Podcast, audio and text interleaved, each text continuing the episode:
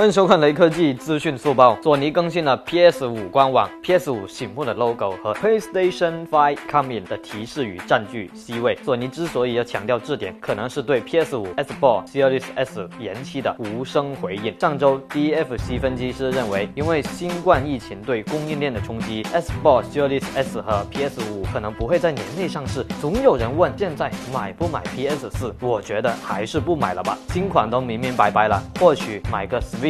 玩玩动物森友会也是不错的选择。最后扫码关注雷科技公众号有福利，关注并回复“手机处理器”即可获得红包，手快有，手慢无哦。